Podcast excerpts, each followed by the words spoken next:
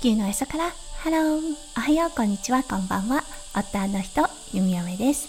このラジオはオーストラリア在住20年となった弓嫁がオーストラリアのこと育児のことそしてパートナーシップについてマクロからマイクロまで幅広くお話しするラジオです。今日もこのラジオに遊びに来てくださってありがとうございます。今日は1月15日月曜日ですね。皆さんどんな週始めの日をお迎えでしょうか？はい弓嫁は今日は月曜日ということで看護の仕事に来ています。はいということでこの収録は先日行ったものとなっています。はいそれでは最初のコーナーネイティブってどう話す？今日の Aussie English。今日はね overlook をご紹介したいと思います。この overlook 見落とすという意味があるのですがあの数日ね行っていたオーバーと under の活用法。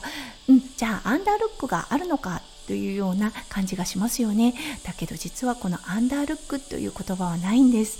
はい。その代わりに例えばね気づきというような意味でノーティスであったりとかアクノーレッジというような言葉が使われます。そう。このねオーバーとアンダー文脈であるだろうなって思って使ってしまいそうになるんですが使った時にん？って顔をされてあないんだっていうことに気づかされたりします。そう。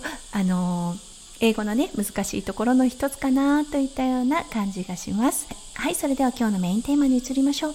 今日のメインテーマは質問することに対する恐怖です。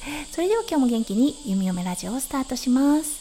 質問ってね難しさを覚えている方多いと思うんですよね。そうこんな質問したらアホだと思われるんじゃないかであったりとか全く的を得てない質問をしてるんじゃないかというような感じで質問することに対する恐怖を覚えている方特にね仕事の場所何か新しいことを学んでいる時って多いと思います。だけどねこの質問すること本当に学びと直結してるよなって思ったんですよね。弓嫁は麻酔看護師で麻酔と本当に密接にお仕事をしています。そしてねやっぱりあの麻酔に関しては麻酔はプロです。そう。なのでね弓嫁たちはもちろん学問としても麻酔のことを学びます。そしてあのあとは麻酔からたくさんのことを教えてもらったりするんですよね。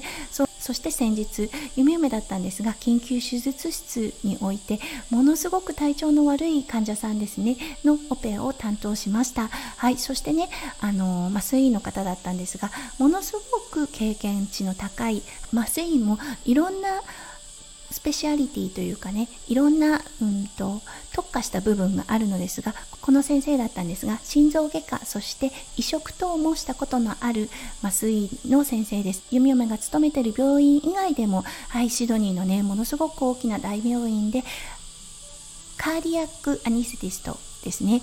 ちょっと麻酔の中でもかなりあの特化した麻酔となります。はい。そしてね、あの、この患者さんだったんですが、心臓が悪いということで、ちょっとね、あの、麻酔のタイプが変わってきたんですよね。で、弓嫁だったんですが、どうしよう、これ聞いたらアホだなって思われるかもしれない。でも、でも聞いてみたいと思ったことがあったので、思い切って勇気を出して聞いてみました。そうしたところ、すごく丁寧に、その違いというものを説明してくれました。なるほどって思ったんです。そしてねものすごく学びにつながったんですよね。この学んだこと弓嫁麻酔の専門看護師となっています。ということであのやはり学生さんとかを持つことが多いんですよね。その時にそれを伝えてあげることができる。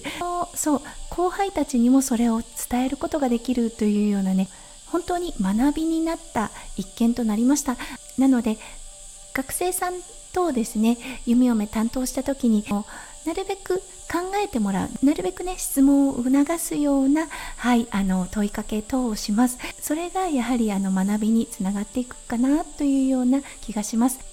なので、ね、やはりね学んでいるからこそ的を得てない質問はあると思います。だけどそこをねあの問い詰めることそれをなあなあにしないことでそう一気にねあのその理解力っていうのがつながっていくよなって思ったので今日はねはいあのそのお話をさせていただきました。ちょっとこうコミュニケーションを取りづらい先生であったとしても自分のものすごくねあの専門としているところはやはりね教えてあげたいという気持ちがあるんだなと思いました。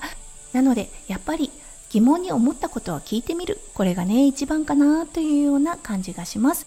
はい。ということで今日はね質問する勇気についてお話をさせていただきました。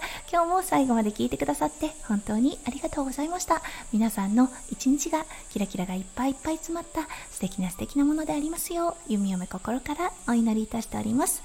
それではまた明日の配信でお会いしましょう。地球の朝からハロー。弓嫁ラジオ弓嫁でした。じゃあね。バイバイ。